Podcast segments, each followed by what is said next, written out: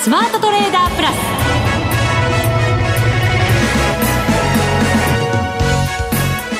全国のリスナーの皆さんこんにちは内田まさですこの時間はザ・スマートトレーダープラスをお送りしていきます今週は福永博之さんが早めの夏休みのため番組はお休みでございますが、この方にお付き合いいただきましょう。マネックス証券チーフストラテジストの広木隆さんです。よろしくお願いします。福永さん、夏休みですって。いいな羨ましいですよね。しいですよね。ひろきさんは夏休みいつもなんかどこかに行かれたりするんですか？でもどっかしらには行きますけどね、うん、えー、まあそんな大したとこは行かないですよ。そうですか、えー、もうなんかすでにちょっと黒く焼けてらっしゃいますけど。いやいやこれは酒焼けですから、そういうもんなんですね、えー、はい。さてさてマーケットのお話になりますが2万円回復したと思ったらまた下へということなので皆さんこの後の方向感などなど迷ってらっしゃるんじゃないかなと思いますがひろきさん、はい、どんなふうにご覧になってますか？まあやっぱりねこれだけ世の中不透明材料多いのでその2万円台定着もしくはその2万円をね超えてどんどん上に行くっていうのはなかなかね想定しづらいんだろうと思いますね。はい、え今日は為替についてもそして株についてもたっぷりひろきさんに分析をいただきたいと思います。どうぞよろしくお願いいたします、はいそれでは番組進めていきましょう。この番組を盛り上げていただくのはリスナーの皆様です。プラスになるトレーダーになるために必要なテクニック、心構えなどを今日も身につけましょう。どうぞ最後まで番組にお付き合いください。この番組はマネックス証券の提供でお送りします。スマートトレーダー計画、よーいドンあ、それではまずは為替市場について、ひろきさんにお話を伺っていきましょう。えー、今日はドル円が一瞬ですけど110円台を回復する場面もありましたが、午後になりまして109円台前半までずるずるっと来てしまいまして、現在109円62銭から63銭あたり、再びちょっと戻り試してるような感じですかね。うん、まあ方向感のない動きということでしょうね。うあの、一時昨日ですか、あの、109円前半ぐらいまでありましたからね。もう109円割れるかなと思いましたけど。だからそういう意味では、まあ戻りを試すっていうより、まあ行きつ戻りつっていうね、方向感出ないという、まあそれも仕方ないですよね。はい、今日8日というのは、まあリスクイベント集中日というんで、もうね、マーケットやられてる方は皆さん、あの、本当にどうなることだろうと、それぞれのね、はい、イベント見てると思うんですけど、一つのイベントでさえビッグイベントなのに、それが三つ重なってますからね。ねはい。まあ、あの、コミ長前 FBI 長官の議会証言というのは、これはもうはっきり言って何がどう出るかわからないので。そうですね。少しずつなんか情報はね、途切れ途切れで入ってきてはいるんですけど。ただまあ、これはもう本当にその、どうなるかわからないから見守るしかないし、はい、まさかの事態に備えるしかないと。で、まあ、まさかに備えるといえば、やはりイギリスの総選挙ですかね。はいうん、これはちょうど去年の6月ですから、1年前に、まさか、ブレグジット、まさかの第一発目があったわけですけれども、はいね、今回もまたね、まさかになるんじゃないかと。つまり、あの、メイ首相がわざわざですね、このタイミングに総選挙を前倒ししてね、はい、やろうとしてるのは、その、今ならやれば勝てるという思惑があったわけですよ。時間が経ってからやるよりは、今今なら保守党が圧勝できると。はい、そうするとですね、その余生を買ってですね、EU からの離脱交渉を優位に進進められる。という思惑があったからやろうとしてるわけですよね。はい、ところが、あの、まあ、いろんなちょっと失策もあったりとかしてですね、野党が猛追してきて、はい、えー、これも結果どうなるかわからないぐらいのところまで来てますよね。よね接近しちゃって、まあ、その後また開いたんじゃないかって報道が入ったり、また接近したんじゃないかって言われたり、本当微妙なところですよね。わかんないですよね。だから、まあ、仮に勝ったとしてもギリギリでね、最初目論んだ通りの対象とか圧勝とかっていうのに程遠いような勝ち方だったったら、これは事実上、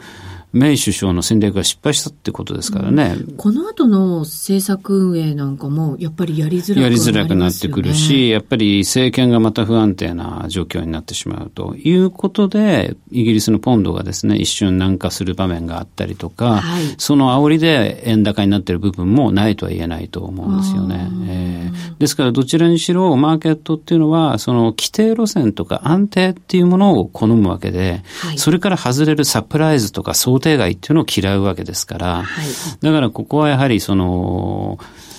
まあ、なんとかね、無事にコンセンサス通りというか、与党に勝ってもらいたいっていうのが、まあ、市場参加者の願いなんじゃないかと思うんですよね。そして、ある程度の得票差も持ちながら、ね、そうなんですよ。ところが、まあ去年、そのブリクジットで我々学んだことの一つは、世論調査っていうのは当てにならないんだっていうことですよね。はいそれからあとはやっぱり合理的な判断っていうのはなかなか人間は思想でしないってことですから、だから結局のところ蓋を開けてみるまでわからないということなんですよ。はい。で、今僕その合理的判断をしないっていうのは去年のイギリスの国民投票の結果について言ってるわけですけれども、まああれはまあ最終的に考えれば、その EU を離脱する損とかね、これ考えると、まあ、最終的には経済合理性で残った方が有利だよねっていう、そういう賢いね、合理的な選択をイギリス国民はするだろうと思ってたら、やっぱりもう感情論というか、はい、えー、移民がどんどん入ってきてそれが嫌だみたいな声の方がやっぱり多かったっていうことになっちゃったわけですけれど。そうですね。結果が出た後もやっぱりあの離脱しない方がいいんじゃないかみたいな声が上がりましたし、ね、そうですね。だからまあ本当にその僅差ではあったわけですし、えー、実際その国際都市ロンドンとその近郊ではやっぱり残留が圧倒的に多かったまあ本当に地域差とかまあそのだから国民投票で出たのはやっぱりその分断っていうかね、イギリス国民の分断っていうのがまあ明らかになったわけですよね。そういうその国際都市ロンドンに住むような、どちらかというと裕福な、裕福な人と、うん、あとグローバライゼーションで、あの、稼げるような人はもちろん残留だけども、そうじゃない地方、沿岸部、ローカル、そういったところにいる、白人で、えー、昔からの、まあ、中流層というのは、あの、離脱を選ぶというね、本当に国民の中でも分断があらわになったのがブレクジットだと。だからまあ一概に合理的とか非合理的っていうふうに切り捨てはできない話ではあったんですけれどもね。はい。まあそれで今回のそのマーケットに例えて言うとですね、ここもマーケットも本当に合理的な動き方してんのかなっていうのはね、結局、じゃあその与党が負けるとか、それはよよろしくないことだからイギリスのポンドを売るっていうことなんだけども、はい、じゃあその保守党が圧勝できないとなるとどうなるか。あの、最初言った通り、圧勝した抑制を買って、あの、離脱交渉を優位に強硬的に進めようっていうのがメイ首相の腹積もりだったわけですけども、はい、それができないってことはですね、ハードブリグジットができないってことですよね。だとすると、むしろこれマーケットやイギリス経済にとっていいことじゃないのかっていう、だってそもそもその強行的にね、離脱してしまうことをマーケットは恐れてたわけだから。確かにそうですね。もしかしたら残留もなんていうことも出て。まあ、ひょっとするとひっくり返すね、はい、あの、まあ、選挙の結果によりけりですけどね。えー、まあ、そこまで言うのはちょっと、あの、先走りすぎかもしれないけど、はい、少なくとも今回のその選挙の結果で、あの、与党保守党が圧勝できなければですね、うん、もう強行的にね、離脱、とにかく EU へのアクセ市場のアクセアクセス権なんてもういいんだというぐらいで、その、離脱してしまうっていう進め方方に待ったをかけるような動きになるだろうと。はい、いわゆるソフトブリクジットかもしれないし、内田さんおっしゃる通り、もう一回あの、考え直そうよっていう機運にもなるかもしれないし、うん、だったら負けた方がいいじゃないかって話もあるんですよね。確かにそういう見方もありますね、うん、うん、そうなんですよね。ただね、やっぱりまあ、これもまたそう一筋縄ではいかないっていうことだと思いますね。一、ね、回もうね、離脱するっていう判断をしちゃってますからね。これはね、やっぱりそれをひっくり返すとなると、また政治的にもすごく難しいプロセスだろうとは思いますね。そうですね。あとは EU 側が、じゃあどう出てくるかっていうのもありますしね。ねえー、まあ、やっぱり、一回決まったものをひっくり返すっていうのは相当難しくて、それはやっぱりアメリカでもトランプ大統領の弾劾なんて話もありますけど、はい、現実問題はどうなんだろうっていうと、やっぱり相当ハードルが高いっていうのが、うん、あの、コンセンサスになってます。ただこれもコミ長官のまた証言次第で、ロシアゲート疑惑がどういう方向に行くか、うん、本当にその捜査妨害司法妨害っていうことになって違法なんだと、えー、これは犯罪なんだっていうことになればですね、当然弾劾っていう機運にも、あの、突き進む可能性っていうのは否定できないですから、はい。でここもまた難しくて、だったらそもそもトランプ大統領じゃない方がいいじゃないかみたいなね、議論も一部ありましたけどね。ね今の副大統領がなった方が。やった方がいいんじゃないかとか、えー、そうするとまたね、もう無謀なとんでもないことにならなくて、よっぽどまともな政権になるという議論まであるわけだけども。そうですね。そうなった時はドル買いじゃないかとか言われますよね。ただ、それだってですね、そこに至るまでのドタバタとか、悲惨な状況とか、前代未聞のあのスキャンダルのダメージとかですね、はい、そういうことを考えた場合に、そんな平穏な道では絶対ないですから。そうですよね。だってアメリカがイギリスがですからね。ですよね。えー、そしてまあもう一つあるのは ECB 理事会で、はい、こちらは比較的読みやすいと思うんですね。前の二つに比べれば。はい、なるほど、えー、というのは、やはり、ドラギさんはですね、最近のそのコメントなんかで非常にこう、フォワードガイダンスを守りますっていうことを結構強調してるんですよ。はい。あの、それ、それは何かっていうと、その、今、ECB は債券購入プログラムをずっとやってきてるわけですが、はい、まあ、要は量的緩和をずっとやってるわけですけれども、それをですね、終える前に、その、金融引き締めというか、利上げとか、そういうことはやらないと。はい、そういうことを言明してるんですよね。じゃあ、順序ちゃんと守っていきますよっていうことですね。ところがマーケットが全然それを信用してないもんだから、前回の理事会の記者会見なんかでも記者の方から、はい、えー、どうするんですかみたいな発言とか出たりとかですね。事実マーケットはもう、まあ、ユーロ圏のあの経済状況が非常にいいもんだから、これはその前倒しでね、終えてしまうんじゃないかということもあってですね、ユーロがどんどんどんどん買い進まれる状況が続いてた。はい、足元ね、本当強かったですよね。これが、まあ、ユーロ高イコールドル安っていうことですから、はい、まあ、これもまたドル円で見た場合のドル安要因になって、えドル円の重しになってきたっていうのがあります。はい、ただですね、これ、やっぱり当然ユーロ高がここまで来ると、ヨーロッパのインフレも抑えられちゃうんですよね。うん、なので、そのちょうど4月の末、前回の ECB 理事会だったわけですけども、その頃も本当にその早期テーパリング開始じゃないかと、はい、えー、いう感想が強まった時は、あの、ユーロ圏のインフレ指標がぐっと上がったんですよね。うんはい、特にコアの CPI の上昇の仕方がすごい急で、あの、それでなおさらですね、そういうテーパリング観測も強まったんですけど、はい、あの、その後出た、あの、インフレ指標、CPI、また鈍化しちゃいましたからね。そうなんですね。そうなんですよ。そういうのもあってですね、ちょっとその、経済指標の裏付けがちょっとなくなって、つつあるんですね。そうすると、じゃあ、ドラギさんも、こう、積極的な、こう、動きを取れないような状況、ね、そうです。だからむしろ、この金融緩和を継続しますっていうメッセージを改めてね、今度 ECB 理事会という正式な場で、その後の記者会見の場で改めて強調すると思うんですよ。はい、そうすると、もう盛り上がってたユーロ高も、の機運もいよいよここでとどめを刺されて、反転して、ユーロ安になるんじゃないかっていう観測があります。なるほど。そうですよね。今、やっぱりユーロ高というか、その出口戦略までをなんとなくこう織り込みに行ってたような動きですもんね。うんうん、そうなんですよ。それを否定して、はい、いやそ、それこそ出口戦略なんか時期尚早であると。はい、ちゃんと今はもう、あの、年末までね、あの、債券購入プログラムを完遂するんですということを強調するんだと思いますね。うん、はい、そうなるとでしょ、今までユーロ高がドル安円高みたいなものをこう誘発してたようになりますけど、ね、逆回転するとなると、ユーロ安、ドル高、高に行きそうなんだけど、はい、そうはいかないんですよ。そういかないです、えー、つまり、あの、ユーロ高の裏返しのドル安がずっと続いてた。じゃあ今度ユーロ高が止まると、少なくともユーロ高が止まったら、ドルの、ドル安も止まるのかっていうと、そうはならないですよね。うん、つまりアメリカは、アメリカこの間の雇用統計で分かった通り、ちょっともう足元、あの、いっぱいいっぱいなところがある。うん、で、もうここまでじゃあ雇用が改善してきても、全然賃金が上がらない。物価も上がらない状況になってる。だからもう金利も上がらなくなってますよね。長期金利なんか特に。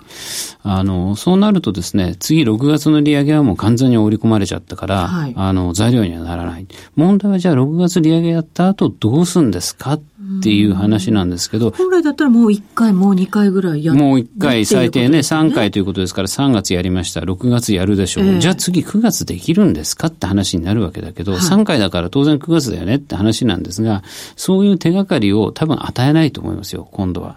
えー、つまり、これも FRB もし、ここは慎重になるべきだと。まずトランプ政権がぐちゃぐちゃになってるってこと。それから出て、足元出てきてる経済指標がそんなに強くないと。だから彼らはデータ次第、データ次第とずっと言っていて、弱い指標が出てる時も、いや、一時的だと言いながら、この6月の利上げをなんとかすり込ませようとしてやってきたと。だから6月やっちゃえば、次はまたフリーハンドが持てるわけだから、そこで次にまた9月やるみたいな、現地をね、マーケットに与えてしまうことの方が FRB リスクです。うん、で今の指標を冷静に眺めれば、そんな強いなんてことはないし、むしろこの間出た、あの、ベージュブックなんかでも、はい、一部やっぱり物価が上がらなくなっていることへの懸念とかを、えー、示してますから、そうするとですね、やはり今度はもう一回その、全くスクラッチにニュートラルに戻ってね、あの考えていくんだろうと思いますよ。9月やって、それで今年の利上げを打ち止めにして、12月からバランスシートの縮小に入るのか、はい、あるいは9月を見送る、見送るのか、まあ、いろんな選択肢があると思いますね。これでも9月をもし見送るとなった時、今までは、あの、株式市場なんかもポジティブに捉えてきたところがあると思うんですね。金融緩和まあそのままで、みたいな、うん、あの、もちろんそんな激しい引き締めじゃないよねっていうのが、あの、ポジティブだったと思うんですけど、うん、逆な面でこう、ネガティブな捉え方があると思いますよ。ええー、それはあると思いますね。あそこまでちょっと弱くなってきてるんだね。はい、というようなことを、ネガティブに捉える可能性は十分ありますね。それよりまあ株はまあ、じゃあ逆に、金融緩和がね、はい、あの、ゆっくりだと。あごめんなさい。あの、金融引き締めもゆっくりになる。利上げもゆっくりになる。えー、ちゃんとそういうペースを見ながら FRB やってくれるんだってことで、株はなんとか持ったとしても、金利や為替はもう持たないんじゃないかと思いますね。すねえー、金利がなかなか上がらないと、やっぱり為替もドル高にはなりづらい、ね、むしろやっぱりもう9月できないっていうことになってくるとすると、えー、下手すると、まあ、長期金利2%割れなんてこともね、ありえなくもない。そうなるとドル円で105円とかね。105円ですか。えー、っていうのも、まあ十分視野に入ってくるんじゃないですかね。うん、そうなると、企業の想定為替レートって大体108円とかっていうあたりなので、下方修正含みということになってくると、日本株にはちょっとネガティブに考えなきゃいけないということになりますね。この後お知らせを挟んで、株式市場のお話も伺っていきます。日本株投資をお楽しみの皆様。今、新大統領が誕生し、注目のアメリカへ投資してみませんか？米国株に興味はあるけど、英語だし、知らない企業も多いし、なんだか難しそうだなと思っている方。実はそうではありません。米国株は1株から購入可能。株価は100ドル以下の銘柄が多く、1万円もあれば、あなたもアメリカ企業の株主に。少額から投資でき、始めやすいのが米国株の特徴なんです。多くの企業では配当は3ヶ月ごとに支払われ、配当金をもらえる楽しみがたくさん。最近は日本でもサービス展開しているアメリカ企業が増えており、日本人にも身近になったことで、米国株投資を始める方が増えています。マネックス証券の米国株取引サービスはお得がたくさん。手数料は業界最安水準。特定口座にも対応。取扱銘柄数はオンライン業界最多の3000銘柄超。さらにさらに、米国株を初めてお取引されるお客様には、最初の20日間限定で、取引手数料を最大3万円までキャッシュバック。米国株なら、マネックス証券。今すぐ、マネックス証券、米国株で検索。当社が扱う商品などには、価格変動などにより元本損失、元本超過損が生じる恐れがあります。投資にあたっては、契約締結前交付書面などを必ずお読みください。マネックス証券株式会社、金融商品取引業者、関東財務局長金賞第165号。ザ・スマートトレーダープラス。今週のハイライト。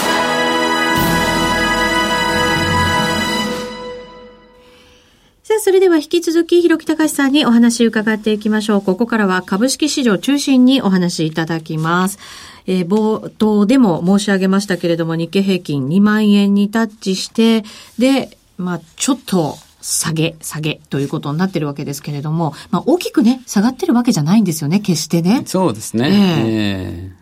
ひろきさん、どんな風に株式市場、先ほどのあの為替の話だと、今後もしかしたら下方修正含みかもしれないよね、なんていうところまで行ったわけですけど。うん、まあね、下方修正含みということで、はい、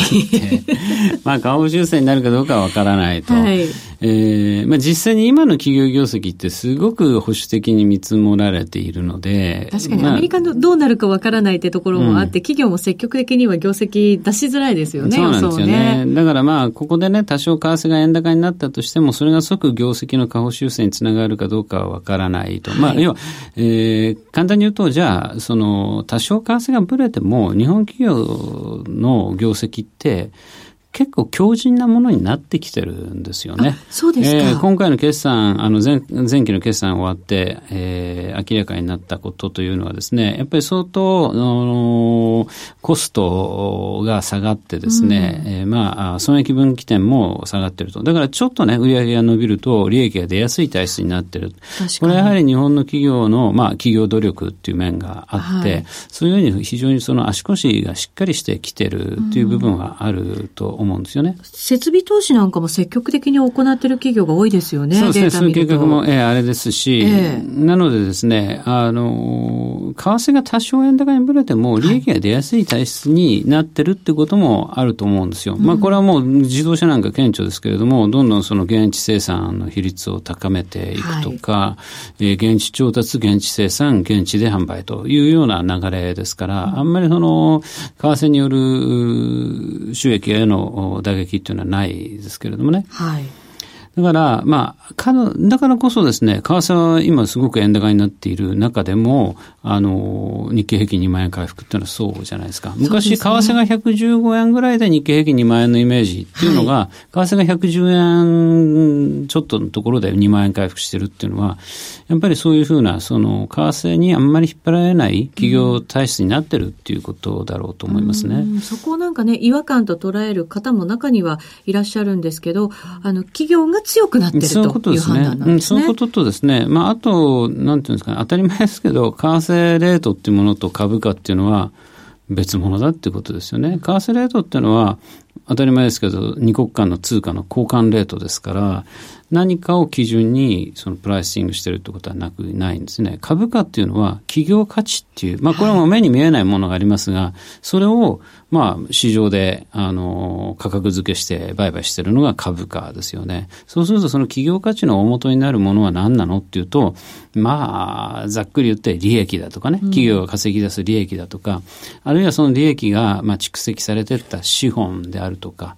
まあ、そういうようなものが株価の大元になってるわけじゃないですか。そうすると、企業が活動していって、利益がどんどんどんどん増えている。そしてそういったものが資本の中にまた溜まっていると。まあ、簡単に言うと、株価、あるいは時価総額っていうのは、企業のその自己資本を自家評価したものが時価総額であり株価なわけだから、はい、それが増えてるわけですよね、うん、時間の経過とともに。はい、ってことは株価って基本的には右肩上がりになっていくものなんですよ。だからこれは為替レートと全然違う動きをするのは当たり前だと思うんです。うん、なので、去年のあの株価のフェアバリュー、適正な位置と、今の株価の適正な位置はもちろん違いますよ。はい、えー、それは企業がまた最高益を去年も稼ぎ出し、そして今年も連続して稼ぎ出すだろうっていう見込みのもとに成り立ってる株価だから、だから、あの、僕は今ついてる2万円っていうのは非常に適正な価格だと思いますね、うん、それでもまだ割安だっていう数値ももちろんね。若干割安ぐらいだろうと思いますけど、はい、まあ、あの、まあ、ざっくり言ってフェアバリューだろうと思いますね。問題はそこで安心してちゃいけないんであって、はい、ね。なぜなら投資家の多くの人というのは、ああ、じゃあそんな価値のある日経平均なら買いたいよって言って2万円払って日経平均もらって、ああ、よかったっていうわけにはいかないわけですよね。買ったからには当然高い値段でもう一回売るっていうのが、まあ多くの投資家考えてるわけですから。上がってもらわないと困りますよね。それが期待できない限りはですね、やっぱり多くの人に買ってもらえないですからね。だとすると、もっと高くなるっていう見込みがね、あの、はっきりと見えてこないと、やはり株価は仮に2万円今乗せました。まあ、下がったり上がったりしながら2万円前後でこう、動いたとしてもですね、明確にこれが2万1000円だとか2万2000円だとか、それが見えてこないと、やっぱりこう2万円定着すらね、危ないんじゃないかなと思いますけどね。しかもあの、今まで上値を買ってきてくれた投資家っていうのは海外投資家がまあ主だったわけですよね。なかなかどうなんですか？今海外投資家っていうのはやっぱり売り要因みたいなものは結構あっても、うん、なかなかこう買い要因みたいなものを見てくれてるのかっていうところになるんですけど。やっぱりそれも様々でね、はい、えー、まあ見てる人ももちろんいるわけだけれども、結局それも多いか少ないかの問題で、やっぱりそういうふうに日本株の悪い面もある、上の要因もある。で、上の要因の方を見る人が多くなってくれないと、うん、そういう人たちが上値を買ってくれないと、株価は上がらないということですよね。そうですよね。ここ今僕はフェアバリューだ、適正値だと言ったら、株価いつまで経っても2万円ですからね。えー確かにそうですよね、えー、そこから動いてくれなきゃ。そうなんですよ。ね、売りと買いの値段はいつも同数ですから、えー、まあ、あの、2万円はついてるんだとしても、これが上がるには、上値を買う人がいないと動いていかないですからね。はい、あそうですね。そうなると、まあ、ここからのその日銀の動きなんかも注目されやすいわけですが、うん、今日のその為替の午後の動きですよね。うん、あの、一部の報道で、日銀の出口論が時期総称から説明重視みたいな、こう、文言が変わってくるんじゃないかみたいな、うん、そういう報道があって、やっぱりちょっと株も重くなって、そして為替はさらに下へっていうふうになったわけですよね。先ほどあの FRB が、もしかしたらそんなに利上げどんどんできないんじゃないか。うん、そして ECB もまだまだなんじゃないか。うん、で、日銀がもしですよ、うん、本当に今日の報道のように動くなんてことは、こう、一人で動くなんてことないと思うんですけど。そうですね。その報道は僕は信憑性はどうなんだろうと思いますけれどもね。今ね、内田さんおっしゃったように、アメリカでさえちょっと慎重な見通しになってきてる。ECB だってまだ緩和だと。そういう中で、日銀だけがそれどっちかっていうと、まあ、高派的な表現にわざと変えるって話じゃないですか。うん、そんなことする必要ないし。本当だったら足並み揃えてっていうこともあるかもしれそうですよね。えー、だとすると、よっぽどね、その市場との対話のセンスがないんだということです。うん、僕、今週の初めに、あの、東京大学の渡辺努先生とある番組でご一緒して、はい、先生がずっと言ってたのは、日銀に欠けてるのは市場との対話力なんだというようなことをおっしゃってました。はい、だとするとですね、まさにこのタイミングでそんなことやってたら全然市場との対話センスがないってことですから、あの、僕はその報道は、まあ、いかがなものかとも思うと同時に、はいまあ、信憑性はないんじゃないかなと思いますよ。うん、えー、まあね、内容は同じではなくても、同じところから出たもので、今までも何回かマーケットが振らされた経緯がね。うん、だってソースがはっきりしてないんだから、何とでも書けるってことじゃないですか。そうですね。えー、まあ、このままその報道の通りになるっていうわけでは決してないので、うん、ただやっぱり警戒感がある中の報道だったので、なんとなくやっぱりね。そうですね。うん、神経質に捉えたかなっていう感じはしますよね。うんえー、現在ドル円ですが、ちょっと戻りを試しているような、まあ、動きということなので、安いところ、109円38銭、うん、そのぐらいまで行ったんですけどね、その報道で。今、70銭程度まで戻してますから、マーケットの判断もそういうことなのかなと思いますね。ますね。まあ、とにかく今日、そして明日にかけては、なんかこう昨年のブレグジット、そして大統領選挙の日のような、なんとなくね、そういう緊張感と、まあ、変なある意味こう高揚感みたいなのがあったりするんですけど、ね、ちょっと違うのはですね、えー、あれはもう明けた月曜日が日本が一番最初の主要国の市場だったので、はい、もろに直撃しちゃったっていうのは去年のブレグジットだったんですけどね、はい、明日はちょっと週末金曜日逆にメジャー安給の日。あそうなんですよ、ね、そこに重なるっていうのもちょっと嫌な感じがしますけどね。はい、そうですねえー、為替などポジションをお持ちの方はちょっと注意をいただきたいなと思います。今日は福永さんお休みで広木隆さんにお越しいただきました。ここまでのお相手は広木隆と内田まさでお送りしました。それでは皆さんまた来週ま、この番組はマネックス証券の提供でお送りしました。